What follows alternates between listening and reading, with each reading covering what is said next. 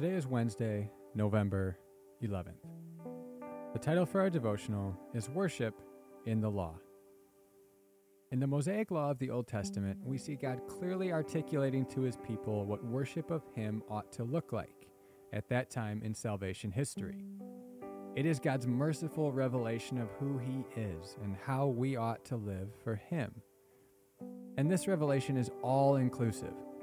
The law doesn't just include temple practices of formal worship to be done in the temple.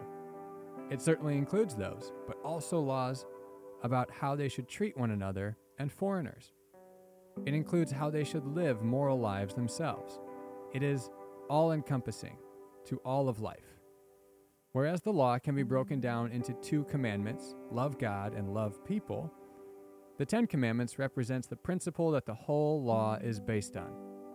Notice there are no punishments described for violating the commands here as elsewhere in the law. So let's read the Ten Commandments in Exodus 20 1 through 17. And God spoke all these words, saying, I am the Lord your God, who brought you out of the land of Egypt, out of the house of slavery. You shall have no other gods before me. You shall not make for yourself a carved image, or any likeness of anything that is in heaven above, or that is in the earth beneath, or that is in the water under the earth.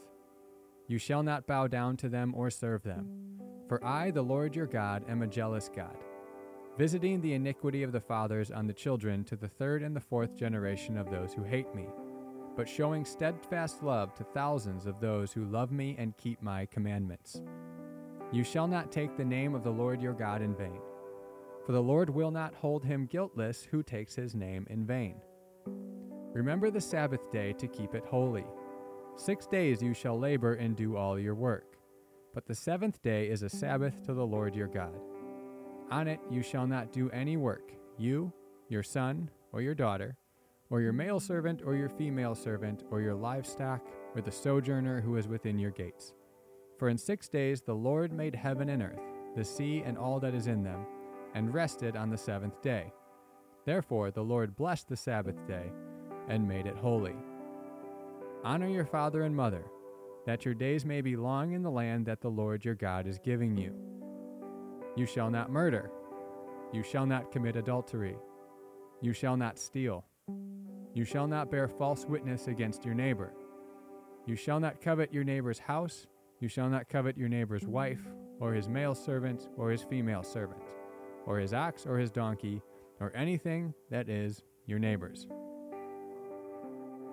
Notice the first four commandments govern our relationship to God, and the remaining six govern our relationships with one another. There's little distinction made in that transition. The people are required to obey the commands regarding their relationship with one another just as they are those regarding their relationship with God. This is what leads Jesus to answering the way he does when asked about which is the greatest of the laws. In Matthew 22 37 40, Jesus says, You shall love the Lord your God with all of your heart, with all of your soul, and with all of your mind. This is the great and first commandment. And the second is like it You shall love your neighbor as yourself. On these two commandments depend all the law and the prophets. Also, in the Sermon on the Mount in Matthew 6, Jesus tells his disciples that they should leave their gifts at the altar, that is, postpone their ceremonial worship of God, and go be reconciled to their brother or sister if they have something against them. Worship of God cannot be disassociated from the love of people. Therefore, to worship God fully, we must honor Him by obeying His laws in every area of our lives. Not just how we sing at church or give or perform our religious obligations and duties.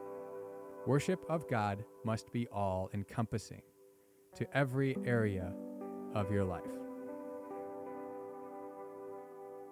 So, do you tend to hold your religious duties on a pedestal as being more, quote, holy than obedience to God in other areas that He has called you to. Areas like loving others, like reconciling relationships, speaking kindly about your brothers and sisters in Christ. I challenge you to think of loving and serving God by loving and serving others. Let's not disassociate love and service to God from love and service to our neighbors. Again, this week we don't have additional content. I'd encourage you to join us for our conference week content. Um, tonight we have Worship Well at 6 p.m. at church. We would love to see you there.